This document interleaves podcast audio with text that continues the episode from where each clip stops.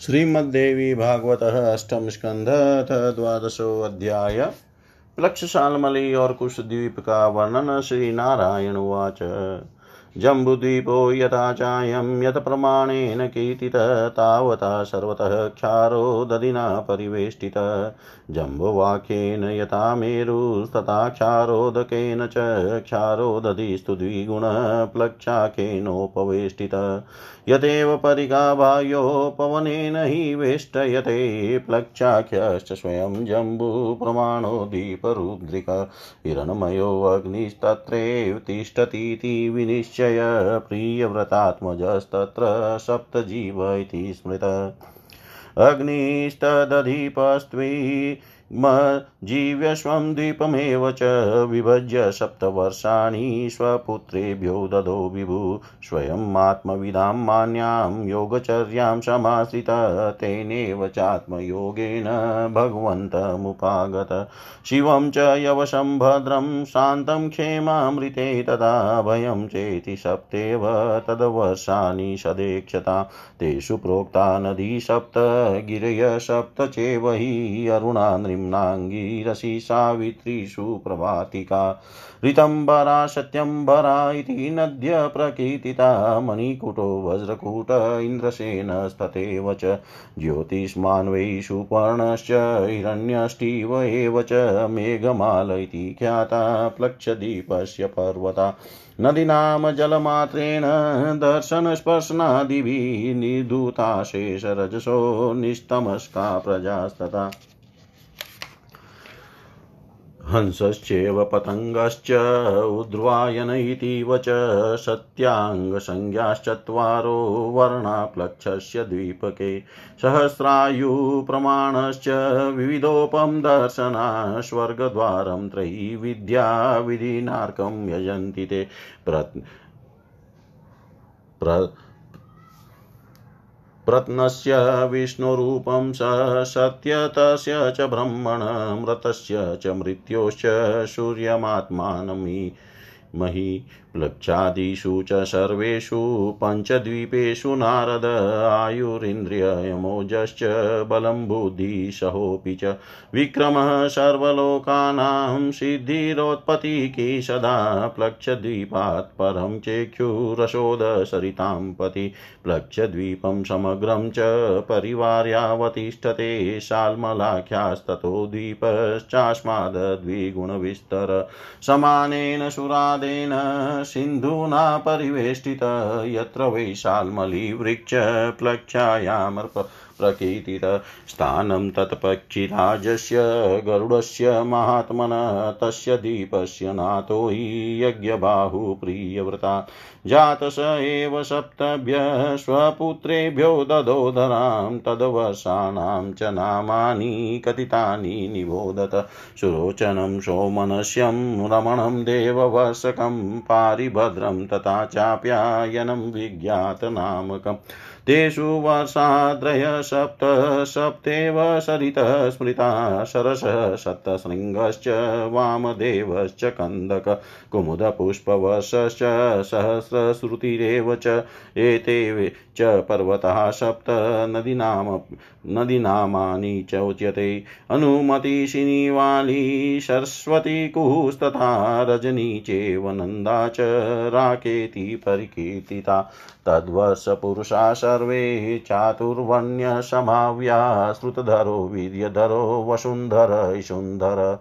भगवन्तं वेदमयं यजन्ते सोममीश्वरं, स्वगोभिः पितृदेवेभ्यो विभजन् कृष्णशुक्लयो।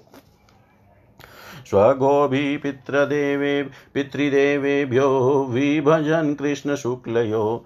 सर्वासां च प्रजानां च राजा सोम प्रसीदतु, एवं सुरोदादद्विगुणस्वमानेन प्रकीर्तित।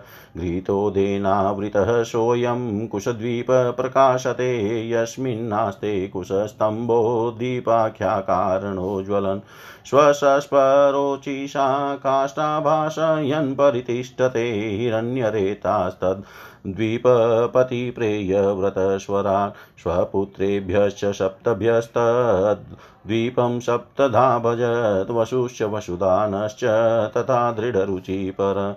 नाभिगुप्तस्तुत्यव्रतो विविक्तनाम देवको तेषां वर्षेषु सप्तेव सीमगिरिवरा स्मृता। नद्य सप्तेव सन्ति तान्नामानि निबोधत चक्रस्तथा चतुशृङ्ग कपिलचित्रकूटक। देवानी कश्चोध्रवरोमा द्रविणः सप्त पर्वता रसकुल्यां मधुकुल्या मित्रविन्दा तथैव च श्रुतविन्दा गर्भाघृतच्युन्नमन्दमालिके यत्पयोभिकुष्द्वीपवासिनः सर्व एव ते। कुशलकोविदश्चैवाप्यभियुक्त तथैव च कुलकश्चेति संज्ञाभिः चतुर्वर्णा प्रकीर्तिता। जातवेदसरूपं तं देवं कर्मजकौशलै यजन्ते देववर्याभा सर्वे सर्वविदो जना। परस्य भ्रमण साक्षाज्जातवेदोषि हव्यवार्देवानां पुरुषङ्ग पुरुषाङ्गानां यज्ञेन पुरुषं यज। एवं यजन्ते ज्वलं, ज्वलनं सर्वे दीपादिवासिन। एवं यजन्ते ज्वलनं सर्वे दीपादिवासिन। श्री नारायण बोले, हे नारद यह जम्बूदीप जैसा और जितने परिमाण वाला बताया गया है, वह उतने ही परिमाण वाले क्षार समुद्र से चारों ओर से उसी प्रकार घिरा है, जैसे मेरु पर्वत जम्बूदीप से घिरा हुआ है। क्षार समुद्र भी अपने से दुने परिमाण वाले प्लक्ष द्वीप से उसी प्रकार घिरा हुआ है, जिस प्रकार कोई परिखा खाई बाहर के उपवन से घिरी रहती है। जम्बू द्वीप में जितना बड़ा जामुन का वृक्ष है, उतने ही विस्तार वाला प्लक्ष पाकड़ का वृक्ष उस प्लक्ष द्वीप में है। इसी से वह प्लक्ष द्वीप नाम से प्रसिद्ध हुआ। स्वर्णमय अग्निदेव वहीं पर निश्चित रूप से प्रतिष्ठित है। सात जीवाहों वाले ये अग्निदेव प्रिय व्रत के पुत्र कहे गए हैं। इद्मजीव नाम वाले ये अग्निदेव उस द्वीप के अधिपति थे, जिन्होंने अपने द्वीप को सात वर्षों में विभक्त कर अपने पुत्रों को सौंप दिया। तदनंतर वे ऐश्वर्यशाली इद्मजीव आत्मज्ञानियों के द्वारा मान्य योग साधन में तत्पर हो गए। उसी आत्मयोग के साधन से उन्होंने भगवान का सानिध्य प्राप्त किया। शिव यवश भद्र शांत क्षेम अमृत और अभय प्लक्ष द्वीप के ये सात वर्ष उन पुत्रों के नामों से विख्यात हैं। उन वर्षों में सात नदियाँ तथा सात पर्वत कहे गए हैं। अरुणा, नृमणा, आंगिरसी, सावित्री, सुप्रभातिका, रितंभरा और सत्यम भरा इन नामों से नदियाँ तथा मणिकुट, वज्रकुट, इंद्रसेन, ज्योतिषमान, सुपर्ण, हिरण्यष्ठिव और मेघवाल इन नामों से प्लक्ष द्वीप के पर्वत प्रसिद्ध हैं। द्वीप की नदियों के जल के केवल दर्शन स्पर्श आदि से वहाँ की प्रजा का संपूर्ण पाप समाप्त हो जाता है और उनका ज्ञानांधकार मिट जाता है। उस प्लक्ष द्वीप में हंस, पतंग ध्रुवायन और सत्यांग नाम वाले चार वर्ण के लोग निवास करते हैं। उनकी आयु एक हज़ार वर्ष की होती है और वे देखने में विलक्षण प्रतीत होते हैं। वे तीनों वेदों में बताए गए विधान से स्वर्ग के द्वार स्वरूप भगवान सूर्य की इस प्रकार उपासना करते हैं, जो सत्य ऋत वेद तथा सतकर्म के अधिष्ठाता हैं। अमृत और मृत्यु जिनके विग्रह हैं, हम उन शाश्वत विष्णु रूप भगवान सूर्य की शरण लेते हैं। हे नारद प्लक्ष आदि सभी पाँचों दीपों में, वहाँ के सभी प्राणियों में आयु, इंद्रिय मनोबल, इंद्रिय बल, शारीरिक बल, बुद्धि और पराक्रम, ये सब स्वाभाविक रूप से सिद्ध हो रहते हैं। सभी सरिताओं के का पति का समुद्र प्लक्ष द्वीप से भी बड़ा है, वह संपूर्ण प्लक्ष द्वीप को अब सभी ओर से घेर कर स्थित है। इस प्लक्ष द्वीप के बाद इससे भी दूने विस्तार वाला सालमल नामक द्वीप है, जो अपने ही विस्तार वाले सुरोध नामक समुद्र से घिरा हुआ है। वहाँ पर एक सालमली शेमर का वृक्ष है, जो प्लक्ष द्वीप में स्थित है। पा करके वृक्ष के विस्तार वाला कहा गया है। वह सालमल द्वीप पक्षियों के स्वामी महात्मा गरुड़ का निवास स्थान है। महाराज प्रिय व्रत के ही पुत्र यज्ञ उस द्वीप के शासक हुए। उन्होंने अपने सात पुत्रों में पृथ्वी को विभक्त करके प्रदान कर दिया है। अब उन वर्षों के जो नाम बताए गए हैं, उन्हें सुनिए। सुरोचन सौमनस्य रमण देव वर्षक पारिभद्र आप्यायन और विज्ञात। उन वर्षों में सात पर्वत और सात ही नदियाँ कही गई है। शरत सत श्रृंग वामदेव, कंदक, कुमुद पुष्प वर्ष और सहस्र सुरती। ये सात पर्वत हैं और अब नदियों के नाम बताए जाते हैं। अनुमति सीनी वाली, सरस्वती, कुहू, रजनी, नंदा और राका, ये नदियाँ बताई गई है। उन वर्षों में निवास करने वाले श्रुतधर, वीर्यधर, वसुंधर और सुंदर नामक चार वर्णों के सभी पुरुष साक्षात वेद स्वरूप ऐश्वर्य संपन्न भगवान चंद्रमा की इस प्रकार उपासना करते हैं। अपनी किरणों से पितरों के लिए, कृष्ण तथा देवताओं के लिए शुक्ल मार्ग का विभाजन करने वाले और संपूर्ण प्रजाओं के राजा भगवान सोम प्रसन्न हो। इस, इसी प्रकार सुरोध की अपेक्षा दुने विस्तार वाला कुश द्वीप बताया गया है। यह भी अपने ही समान विस्तार वाले घृतोद नामक समुद्र से घिरा हुआ है। इसमें कुशों का एक महान पुंज प्रकाशित होता रहता है। इसी से इस द्वीप को कुश द्वीप कहा गया है। प्रज्वलित होता हुआ यह अपनी कोमल शिखाओं की कांति से सभी दिशाओं को प्रकाशित करता वहाँ वहाँ प्रतिष्ठित है। उस कुश द्वीप के अधिपति प्रिय व्रत पुत्र महाराज हिरण्य रेता ने उस द्वीप को अपने सात पुत्रों में, सात भागों में विभाजित कर दिया। वसु वसुदान, दृढ़ रुचि, नाभि गुप्त, स्तुत्यव्रत, विविक्त और नामदेव ये उनके नाम थे। उनके वर्षों में उनकी सीमा निर्धारित करने वाले सात ही श्रेष्ठ पर्वत कहे गए हैं और सात ही नदियाँ भी हैं। उनके नाम सुनिए, चक्र चतुश्रृंग कपिल चित्रकूट, देवानिक, उध्रव रोमा और द्रविड़ ये सात पर्वत हैं। और रसकुल्या, मधुकुल्या, मित्रविंदा, श्रुतविंदा, देवगर्भा, घृतच्युता तथा मंदमालिका ये नदियाँ हैं, जिनके जल में कुश द्वीप के निवासी स्नान करते हैं। वे सब कुशल को विध अभियुक्त और कुलक इन नामों से चार वर्णों वाले कहे जाते हैं। श्रेष्ठ देवताओं के सदृश तेजस्वी तथा सर्वज्ञ वहाँ के सभी लोग अपने यज्ञ आदि कुशल कुशलक कुशल कर्मों द्वारा अग्नि स्वरूप भगवान श्री हरि की उपासना करते हैं। उस द्वीप में निवास करने वाले सभी पुरुष अग्नि देव की इस प्रकार स्तुति करते हैं। ये जात वेद पर ब्रह्म साक्षात हवि पहुँचाने वाले हैं। अतः भगवान के अंगभूत देवताओं के यजन द्वारा आप उन परम पुरुष का ही यजन करें। इति श्रीमद्देवी भागवते महापुराणे अष्टादशसहस्र्यां सहितायाम् अष्टम स्कन्धे भुवनकोशवर्णने प्लक्षद्वीपकुशद्वीपवर्णनं नाम द्वादशोऽध्याय सर्वं श्रीशां सदाशिवार्पणम् अस्तु। ॐ विष्णवे नम, ॐ विष्णवे नम, ॐ विष्णवे नमः। श्रीमद्देवी भागवतः अष्टम स्कन्ध अत त्रयोदशोऽध्याय। क्रौञ्च शाक और पुष्कर दीप का वर्णन नारदुवाच शिष्टद्वीपप्रमाणं च वद सर्वार्थदर्शन येन विज्ञातमात्रेण परानन्दमयो भवेत्। श्रीनारायणुवाच कुशदीपस्य परितो घृतोदावरणं महत् ततो वहि क्रौञ्चद्वीपो द्विगुणः स्यात् स्वमानतः।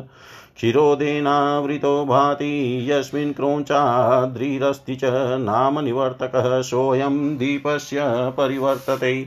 यो वशो गुह्यस्य शक्त्या च विनकुक्षिपुराभवत् क्षीरोदेनाशिच्यमानो वरुणेन च रक्षितः।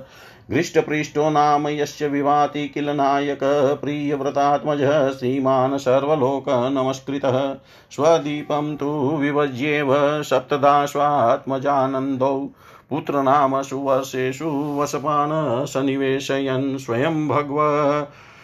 तस्तस्य शरणं सञ्जगामः आमो मधुरुहश्चेव मेघपृष्ठसुधामक भ्राजिष्ठो लोहिताणश्च वनस्पतिरिति वच नगानद्यश्च सप्तेव विख्याता भुवि सर्वतः शुक्लो वै वर्धमानश्च भोजनश्चोपवहर्णनन्दश्च नन्दनः सर्वतो भद्र इति कीर्तिता।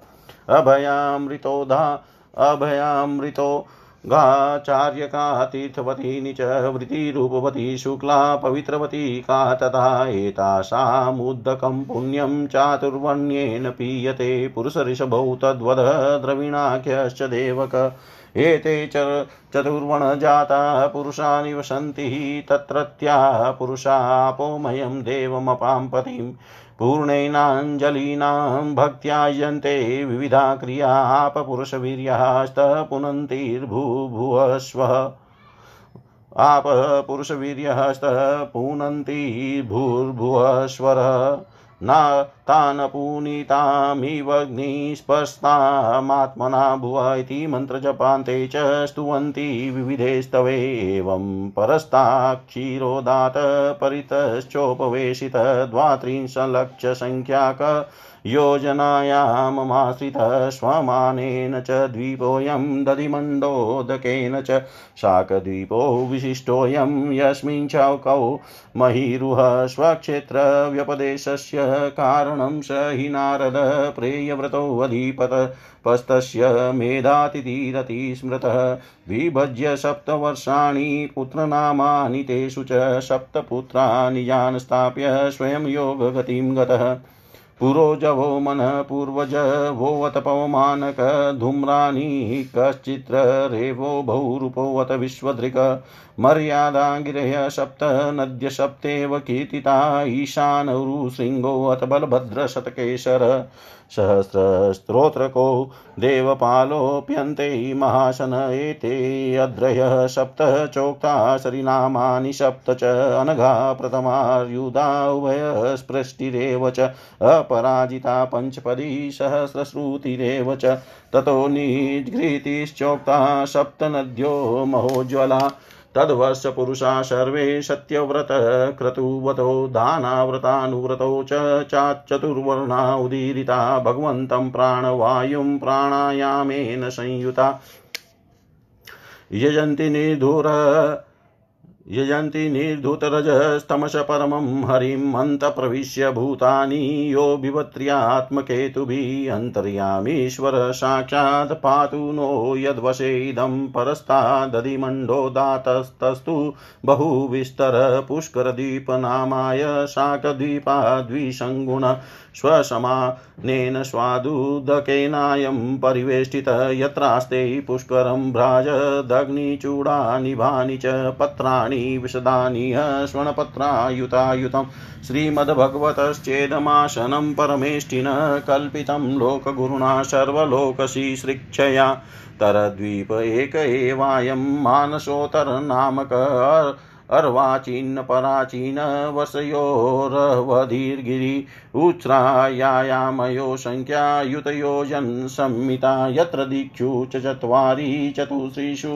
पुराणिह इन्द्रादिलोकपालानां यदुपर्यर्कनिर्गम मेरुं प्रदक्षिणीकुर्वन् भानुपर्ये पर्ये पर्येति यत्र हि संवत्सरात्मकं चक्रं देवाओ देवाहोरात्रतो भ्रमणप्रेयव्रतोऽधिपो विधिहोत्र स्वात्मजगद्वयं वर्षद्वये परिष्टाप्य वर्षनाम धरं क्रमात् रमणो धातकिश्चेव ततद्वस्वपति उभौ कृता स्वयं पूर्वजवद्भगवद्भक्तितत्परा तद्वर्षपुरा पुरुषा ब्रह्मरूपेण परमेश्वर सकर्मकेन योगेन यन्ति परिशीलिता यतत्कर्ममयं लिङ्गं ब्रह्मलिङ्गं जन जनोऽर्चयेतेकान्तमद्वयं शान्तं तस्मै भगवते नमः, एकान्तमद्वयं शान्तं तस्मै भगवते नमः।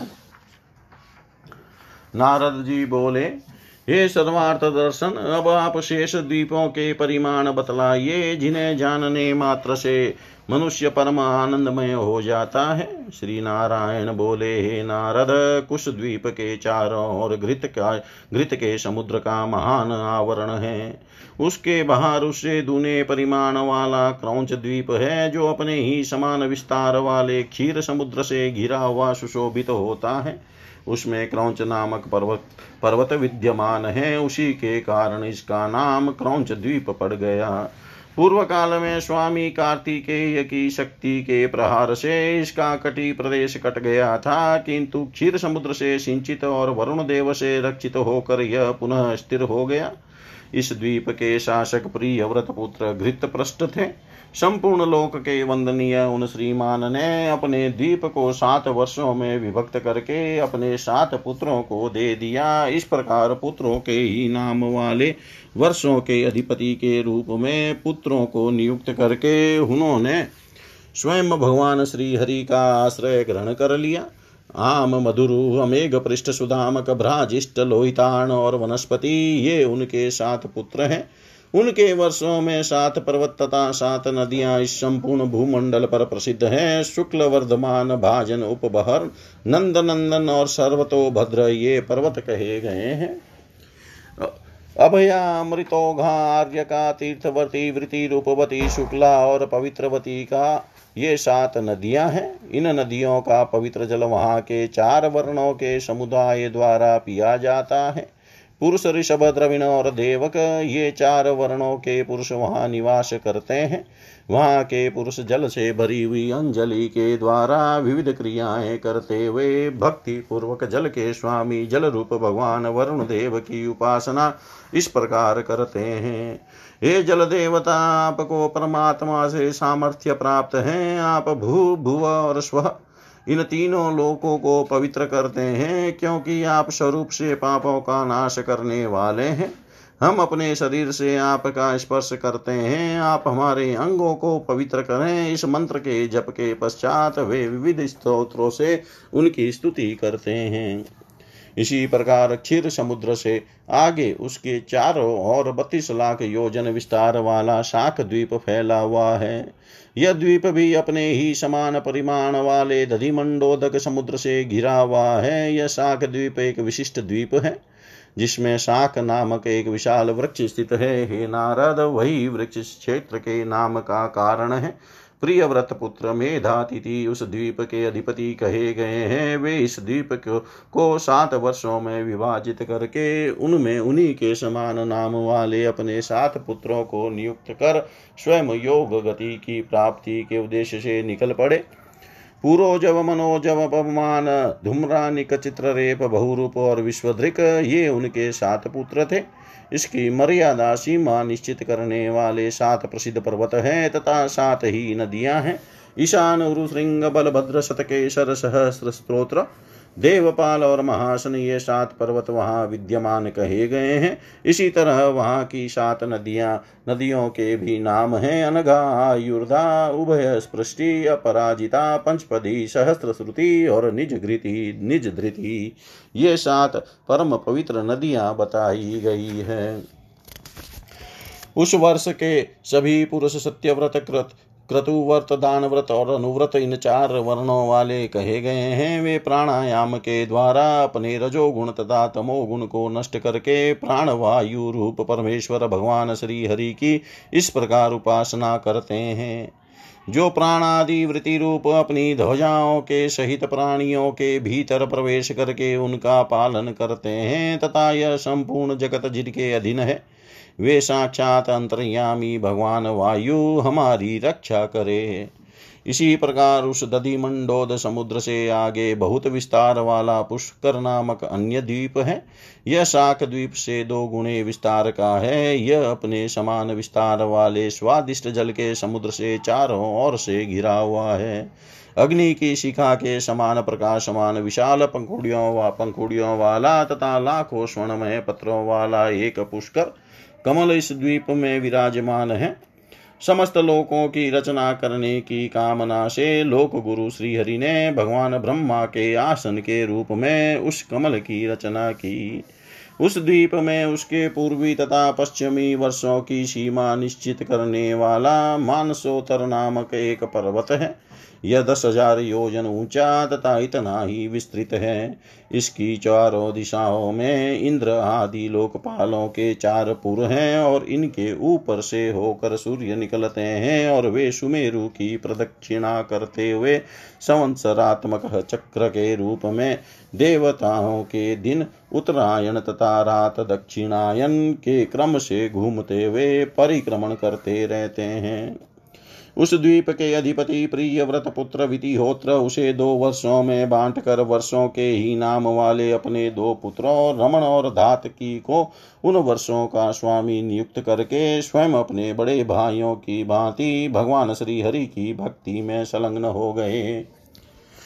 उन वर्षों में निवास करने वाले शील संपन्न पुरुष ब्रह्म सालोक्यादि की प्राप्ति कराने वाले कर्म योग के द्वारा ब्रह्म स्वरूप परमेश्वर की इस प्रकार उपासना करते हैं।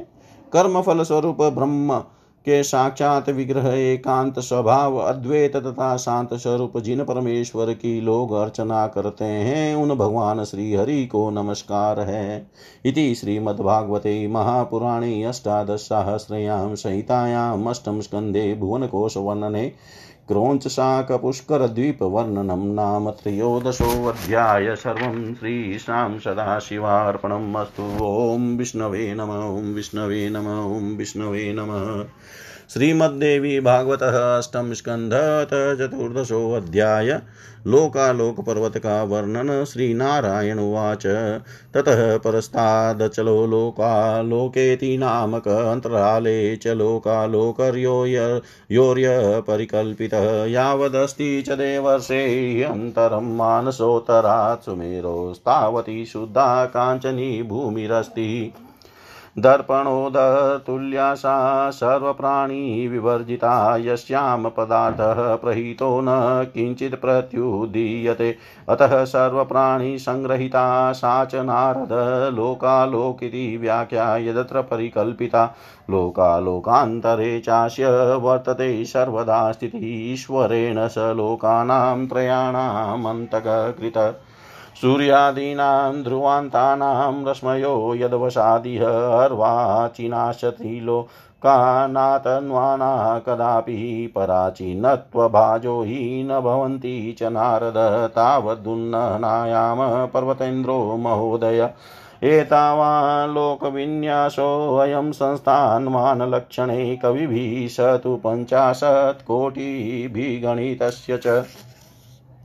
भूगोलस्य चतुर्थांशो लोकालोकाचलो मुने तस्योपरि चतुर्दिक्षु ब्रह्मणा चात्मयोगिना निवेशिता दिगजाये तन्नामानि निबोधय त्रिशभपुष्पचूडोऽथवाम्नोऽथा पराजित एते समस्तलोकस्य स्थितिहेतवैरिताः तेषां च स्वविभूतीनां बहुवीर्योपबृहिन्नम विशुद्धसत्त्वं चैश्वर्यं वर्धयन् भगवान् हरि आस्ते सिद्ध्यष्टकोपेतो विश्वक्षेनादिसंवृतः निजायुधे परिवृतो भुजदण्डे समन्ततः आस्ते सकललोकस्य स्वस्तये परमेश्वर आकल्पमेवं वेशं स गतो विष्णु सनातन स्वमाया रचितस्यास्य गोपीतायात्मसाधन योऽन्तविस्तार एतेन हि अलोकपरिमाणकं व्याख्यातं यद् बहिर्लोकालोकाचल इति रणा ततः परस्ताद्योगे स गतिं शुद्धां वदन्ति।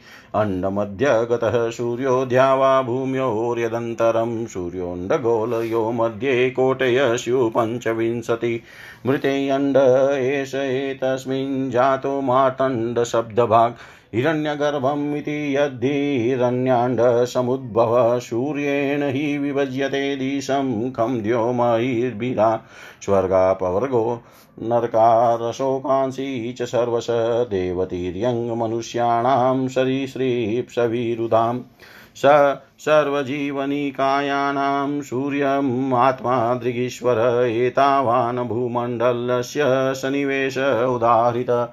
एतेन हि दिवो मानं वर्णयन्ति च तद्विदः द्विदलानां च निष्पावादीनां च दलयोर्यथा। अन्तरेण तयोरन्तरिक्षं तदुभयसन्दितं यन्मध्यगश्च भगवान् भानुर्वै तपतां वर आतपेन त्रिलोकं च प्रतपत्येव भाषयन्। उत्तरायणमासाद्य गतिमान्द्यं वितन्वते। आरोहणस्थानमसौ गत्वाहो दीर्घ्यमाचरे दक्षिणायनमासाद्य गतिशीघ्र्यं वितन्वते। अवरोहस्थानमसौ गच्छन् ह्रस्वं दिनं चरेत् विषुवत्संज्ञमासाद्य गतिसाम्यं वितन्वते। समस्थानमसाद् मतासाद्य दिनसाम्यं करोति च यदा च मेषतुल्यो सञ्चरेदि दिवाकर समानानि तवो रात्राण्यातने नोति त्रयीमयी वृषादिपञ्चषु यदा राशिस्वर्को विरोचते तदा हानि च वर्धन्ते रात्रयोऽपि लसन्ति च वृशिचिकादिषु सूर्यो हि सदा सञ्चरते रवि तदापि मान्यरो मान्यहोरात्राणि भवन्ति विपर्यतात् तदापि मान्यहोरात्राणि भवन्ति विपर्ययात्। श्रीमन्नारायण बोले, हे नारद, उसके बाद लोकालोक नामक पर्वत है, जो प्रकाशित तथा प्रकाशित दो प्रकार के लोकों का विभाग करने के लिए उनके मध्य में स्थित है। हे देवर से मानसोतर पर्वत से लेकर सुमेरु पर्वत तक जितना अंतर है, उतनी भूमि स्वर्णमयी तथा दर्पण के समान स्वच्छ है।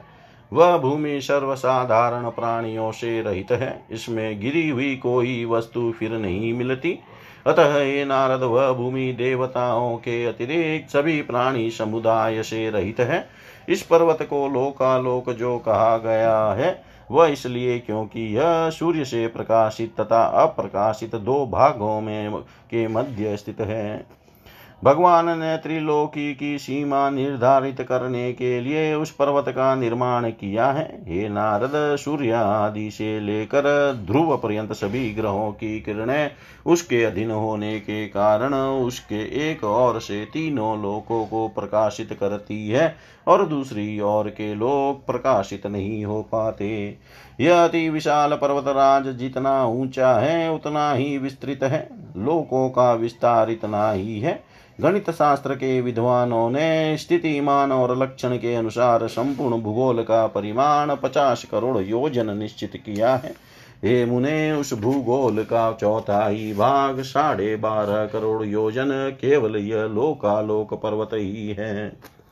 उसके ऊपर चारों दिशाओं में स्वयं भू ब्रह्मा जी ने चीन चार दिग्गजों को नियुक्त किया है। उनके नाम हैं ऋषभ पुष्प चुड़ वामन और अपराजित।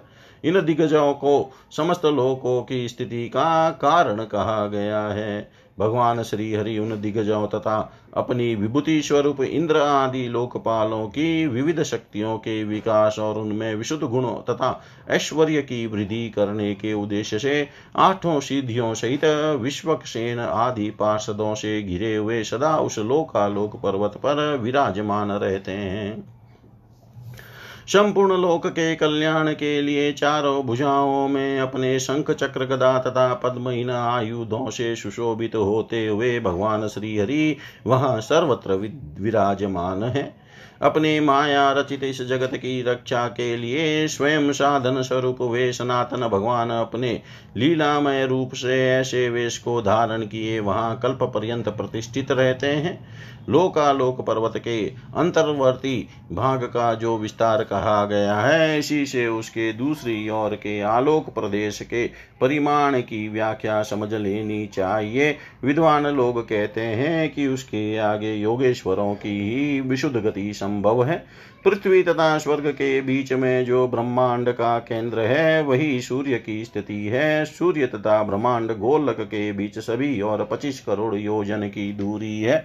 इस मृत ब्रह्मांड में सूर्य के विराजमान रहने का कारण के कारण इनका नाम मार्तंड पड़ा और हिरण हिरण्यमय ब्रह्मांड से उत्पन्न होने के कारण इन्हें हिरण्य गर्भ कहा जाता है।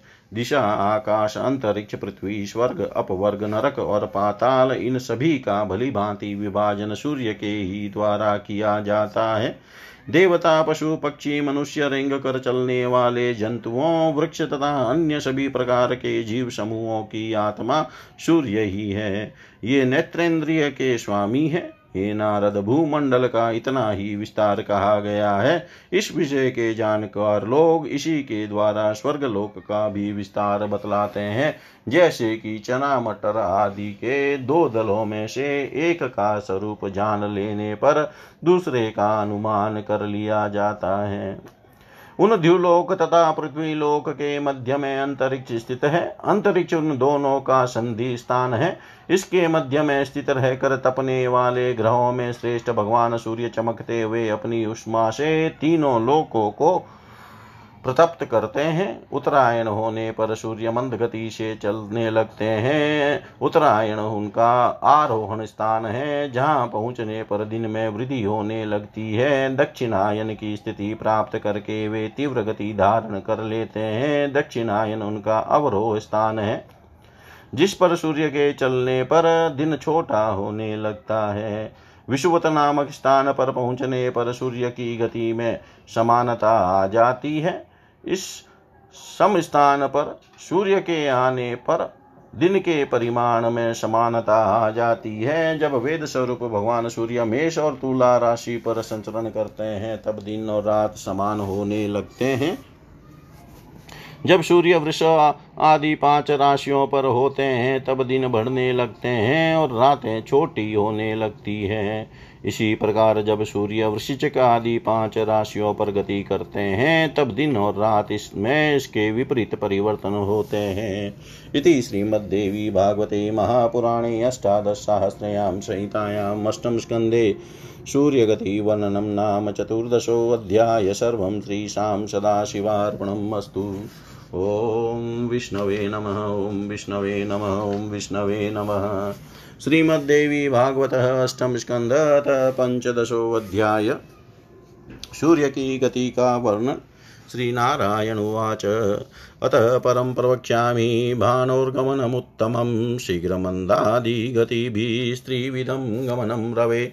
सर्वग्रहाणां त्रीण्येव स्थानानि शूरसत्तमस्थानं जारद्गवं मध्यं ततेरावत्मुत्तरा वैश्वानरं दक्षिणतो निर्दिष्टमिति तत्त्वतः अश्विनी कृतिकायां या नागवथीति शब्दिता रोहिण्याद्रां मृगशिरो गजवीथ्य विधीयते पुष्याश्लेषा तथादित्याविति चेरावती स्मृता, एतास्तु वितयस्तिस्त्र उत्तरो मार्ग उच्यते, तथा द्वै चापि फल्गुल्यो मगा चैवासभिमता हस्तचित्रा तथा स्वाति गोव गोवीतिथि तु शब्दिता, ज्येष्ठा विशाखानुराधा वीतिजारद्गवीमता एतास्तु वीतयस्तिस्रो मध्यमो मार्ग उच्यते, मूलाषाढोत्तर, षाढाजवित्यभिशब्दिता।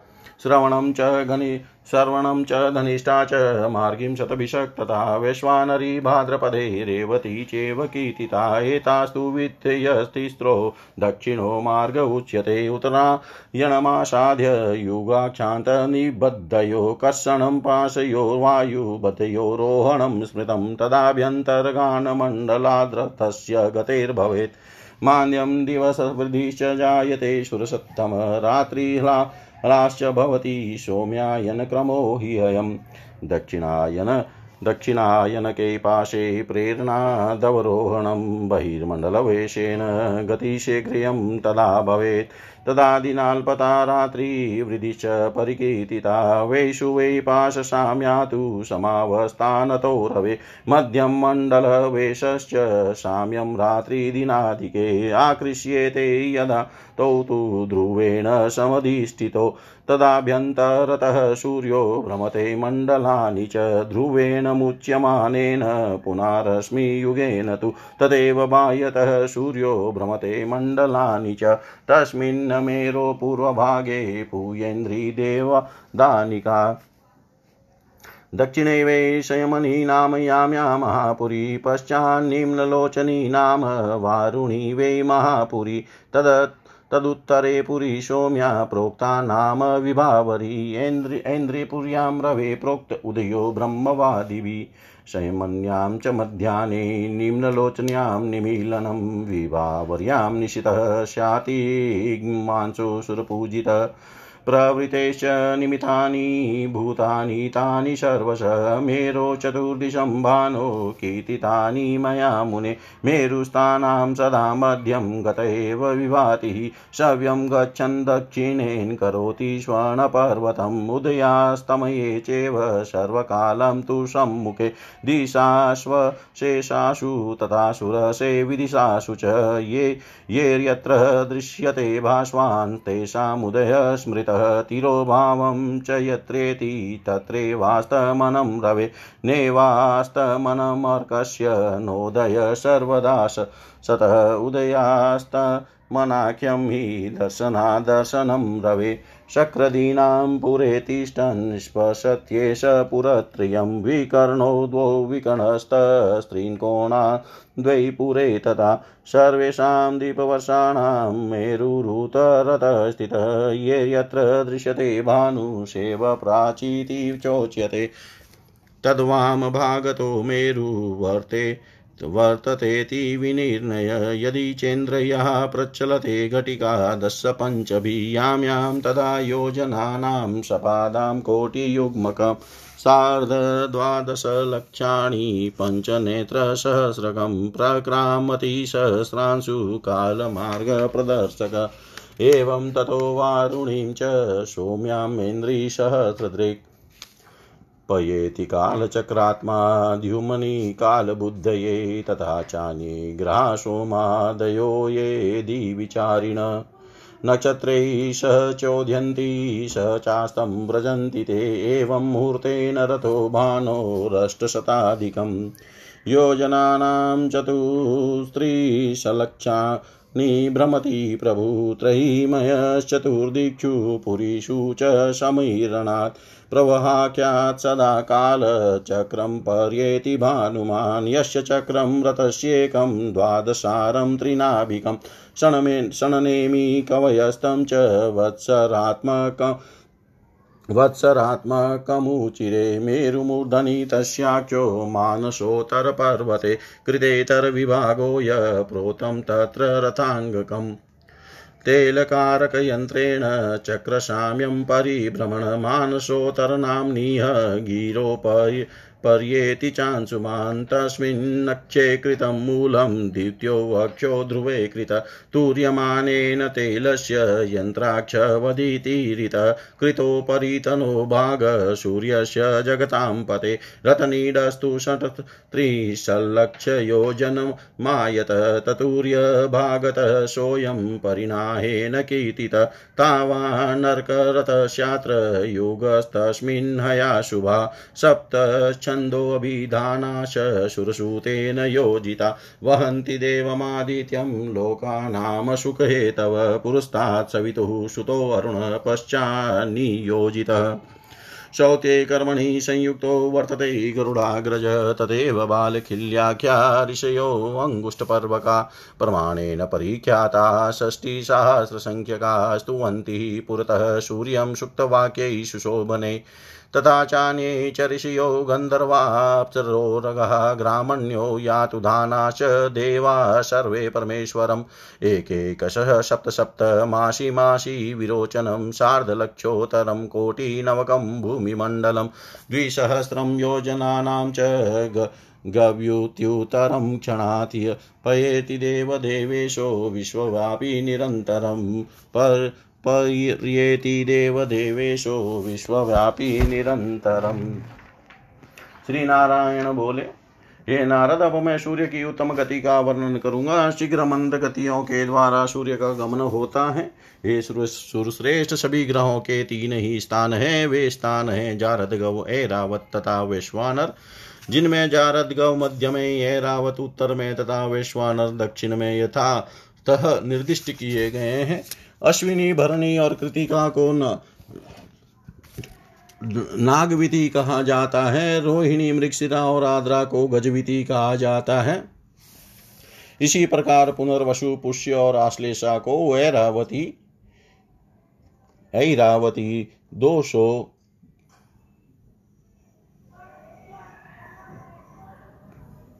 अश्लेषा को ऐरावती टू सेवन नाइन दो सौ उन्यासी विधि कहा गया है। ये तीनों विथियाँ उत्तर मार्ग कही गई है। मगा पूर्व फाल्गुनी और उत्तर फाल्गुनी को आसमी आस भी विधि माना गया है।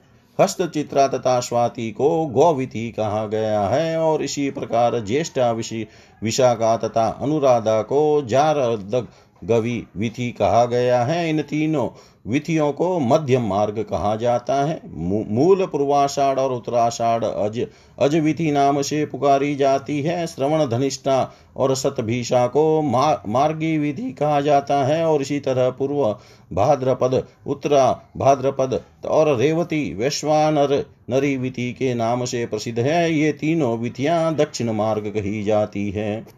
जब सूर्य का रथ उत्तरायण मार्ग पर रहता है, उस समय उसके दोनों पहिए के अक्षों से आबद पवन रूपी पास से बंधकर ध्रुव द्वारा उसका कर्षण आरोहण कहा गया है। उस समय मंडल के भीतर रथ चलने से गति की मंदता हो जाती है। हे सुरश्रेष्ठ इस मंद गति में दिन की वृद्धि और रात का हला ह्रास होने लगता है। यही सौम्या यन का क्रम है। इस प्रकार जब वह रथ दक्षिणायन मार्ग पर पास द्वारा खींचा जाता है, तब वहाँ, तब वह अवरोहण गति होती है। उस समय मंडल के बाहर से गति होने के कारण सूर्य की गति में तीव्रता हो जाती है। उस समय दिन का छोटा तथा रात का बड़ा होना बताया गया है। विशुभ मार्ग पर सूर्य का रथ पास द्वारा किसी और न खींचे जाने के कारण साम्य स्थिति बनी रहती है। इसमें मंडल के मध्य से गति होने से दिन तथा रात के मान में समानता होती है। जब ध्रुव की प्रेरणा से दोनों वायु पाश खींचे जाते हैं, उसमें भीतर के मंडलों में ही सूर्य चक्कर लगाते हैं। पुनः ध्रुव के द्वारा दोनों पाशों के मुक्त किए जाते ही सूर्य बारह के मंडलों में चक्कर लगाने लगते हैं। उस मेरु पर्वत पर पूर्व भाग में इंद्र की पूरी देवधानी का और दक्षिणा भाग में यमराज की संयमनी नामक विशाल पूरी विद्यमान है। पश्चिम में वरुण देव की निम्लोचनी नामक महान पूरी है और उस मेरु के उत्तर भाग में चंद्रमा की विभावरी नामक पूरी बताई गई है। ब्रह्मवादियों के द्वारा कहा गया है कि सूर्य का उदय इंद्र की पूरी में होता है और वे मध्यान्ह काल में शैमनी पूरी में पहुँचते हैं। सूर्य के निम्नलोचनी पुरी में पहुँचने पर सायंकाल के और विवाहवरी पुरी में पहुँचने पर आधी रात होती है। वे भगवान सूर्य भी देवताओं के पूज्य हैं। वे भगवान सूर्य सभी देवताओं के पूज्य हैं। हे मुने सुमेरु पर्वत के चारों ओर सूर्य के जिस परिभ्रमण से जीवधारियों की सभी क्रियाएँ संपन्न होती हैं, उसका वर्णन मैंने कर दिया। सुमेरु पर रहने वालों को सूर्य सदा मध्य में विराजमान प्रतीत होते हैं। सूर्य का रथ सुमेरु के बाएँ रथ चल बाएँ चलते हुए वायु की प्रेरणा से दाएँ हो जाता है। अतः उदय तथा अस्त समयों में सर्वदा वह सामने ही पड़ता है। हे देव, से सभी दिशाओं तथा विदिशाओं में रहने वाले जो लोग सूर्य को जहाँ देखते हैं, उनके लिए वह सूर्योदय तथा जहाँ सूर्य छिप जाते हैं, वहाँ के लोगों के लिए वह सूर्यास्त माना गया है। सर्वदा विद्यमान रहने वाले सूर्य का न तो उदय होता है और न अस्त ही होता है। उनका दर्शन तथा अदर्शन ही उदय और अस्त नाम से कहा गया है। जिस समय सूर्य इंद्र आदि की पूरी में पहुँचते हैं, उस समय उनके प्रकाश से तीनों लोक प्रकाशित होने लगते हैं। दो विकर्ण, उनके तीन कौन तथा दो पूरियाँ सब में सूर्य की किरण किरण से प्रकाश फैल जाता है। संपूर्ण द्वीप और वर्ष सुमेरु के उत्तर में स्थित है। जो लोग सूर्य को जहाँ उदय होते देखते हैं, उनके लिए वही पूर्व दिशा कही जाती है। उसके वाम भाग में मेरु पर्वत है, ऐसा सुनिश्चित है। काल तथा मार्ग के प्रदर्शक हज़ार किरणों वाले सूर्य जब इंद्रपुरी से स्वयं मणिपुरी को जाते हैं, तब वे पंद्रह घड़ी सवा दो करोड़ बारह लाख पचहत्तर हज़ार योजन की दूरी तय करते हैं। तब वे पंद्रह घड़ी में सवा दो करोड़ बारह लाख पचहत्तर हज़ार योजन की दूरी तय करते हैं। इसी प्रकार सहस्त्र नेत्रों वाले काल चक्रात्मा सूर्य काल ज्ञान कराने के लिए वरुण लोक चंद्र लोक तथा इंद्र लोक का भ्रमण करते हैं। चंद्रमा आदि अन्य आकाशचारी जो भी ग्रह है, वे नक्षत्रों के साथ उदय तथा अस्त होते रहते हैं। इस प्रकार भगवान सूर्य का वेदमय रथ एक मुहूर्त में चौतीस लाख आठ सौ योजन चलता है। प्रभ नामक वायु के प्रभाव से वह तेजस्वी काल चक्र चारों दिशाओं में स्थित चारों पुरियों पर घूम पर से घूमता रहता है। सूर्य के रथ के एक चक्के में बारह अरे, तीन धूरियाँ तथा छह नेमियाँ हैं। विद्वान लोग लोग उस चक्के को एक संवत्सर की संज्ञा प्रदान करते हैं। इस रथ की धूरी का एक सीरा सुमेरु पर्वत के शिखर पर और दूसरा मानसोत्तर पर्वत के शिखर पर स्थित है। इस दूरी में लगा हुआ जो पहिया है, वह तेल निकालने वाले यंत्र कोल्हू के पहियों की भांति घूमता रहता है और सूर्य भी उन्मान सोतर पर्वत के ऊपर भ्रमण करते रहते हैं। उस धूरी में जिसका मूल भाग लगा हुआ है, ऐसी ही एक दूसरी धूरी है, जिसकी लंबाई पहली धूरी की चौथाई है। ध्रुव से लगी हुई वह धूरी तेल यंत्र की धूरी के सदृश कही गई गई है। रथ के ऊपरी भाग में जगत के स्वामी सूर्य के बैठने का स्थान छत्तीस लाख योजन लंबा तथा उसका चतुर्थांश अर्थात नौ लाख योजन चौड़ा बताया गया है। उतना ही परिमाण वाला सूर्य के रथ का जुआ भी है।